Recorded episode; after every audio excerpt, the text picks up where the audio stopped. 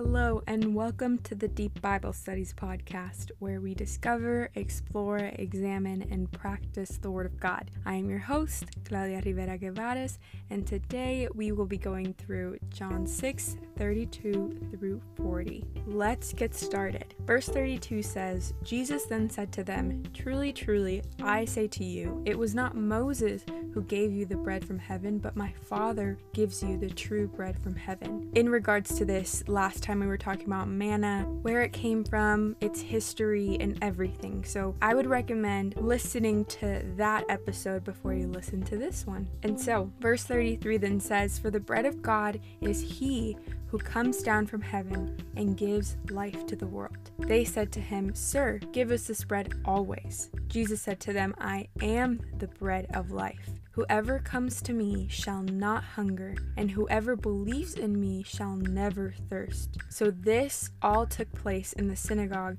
at Capernaum. We can see that in John 6 58, which says, Jesus said these things in the synagogue as he taught at Capernaum.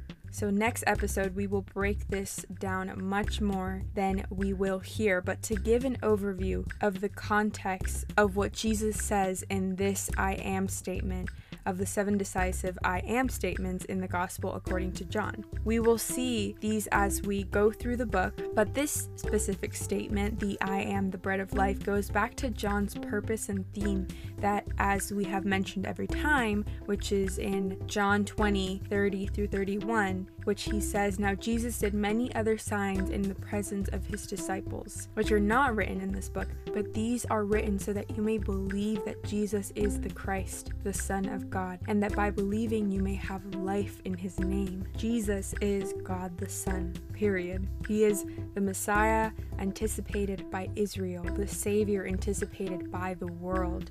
And John MacArthur explains it well between the connection of the miracles of the 5000 and this statement because they go hand in hand by saying quote although john records jesus' miracle to establish his deity he moves quickly to the discourse in the spiritual realities of his person in order to define correctly who jesus christ was i.e not merely a wonder worker but the son of god who came to save mankind from sin this means these events, the signs, the miracles in and of themselves were amazing, yes, but they serve to testify of who Jesus was and who he is, as we talked about in John 5. But the testimony that I have is greater than that of John, for the works that the Father has given me to accomplish, the very works that I am doing, bear witness about me that the Father has sent me. See, we've talked about this before.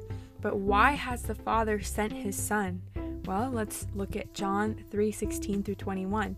For God so loved the world that he gave his one and only son that whoever believes in him should not perish but have eternal life. For God did not send his son into the world to condemn the world, but in order that the world might be saved through him. Whoever believes in him is not condemned, but whoever does not believe is condemned already because he has not believed in the name of the only Son of God. And this is the judgment. The light has come into the world, and the people loved the darkness rather than the light because their works were evil.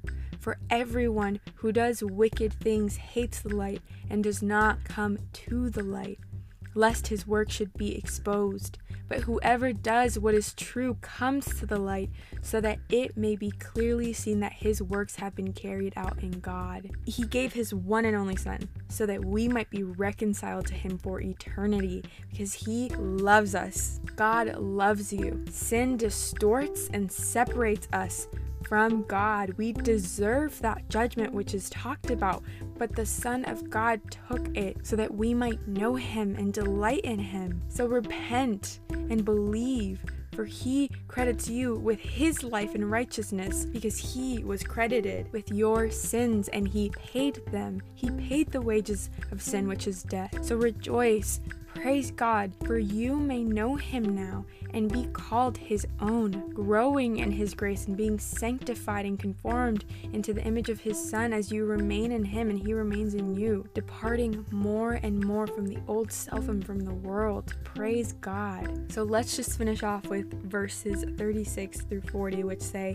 But I say to you that you have seen me and yet do not believe. All that the Father gives me will come to me, and whoever comes to me, I will never cast out. Wow, let that sink in for a little bit. For I have come down from heaven not to do my own will, but the will of Him who sent me. And this is the will of Him who sent me this is so important and it's so beautiful that I should lose nothing of all that He has given me, but raise it up on the last day. For this is the will of my Father, that everyone who looks on the Son and believes in Him should have eternal life, and I will raise him up on the last day.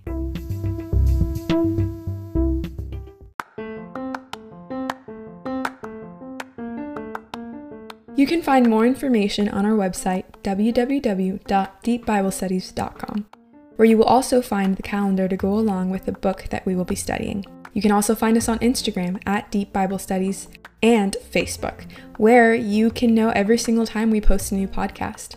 Also, we have an email, contact at deepbiblestudies.com, where you can ask us any questions and we will be sure to get back to you. I hope you have a wonderful day and see you next time.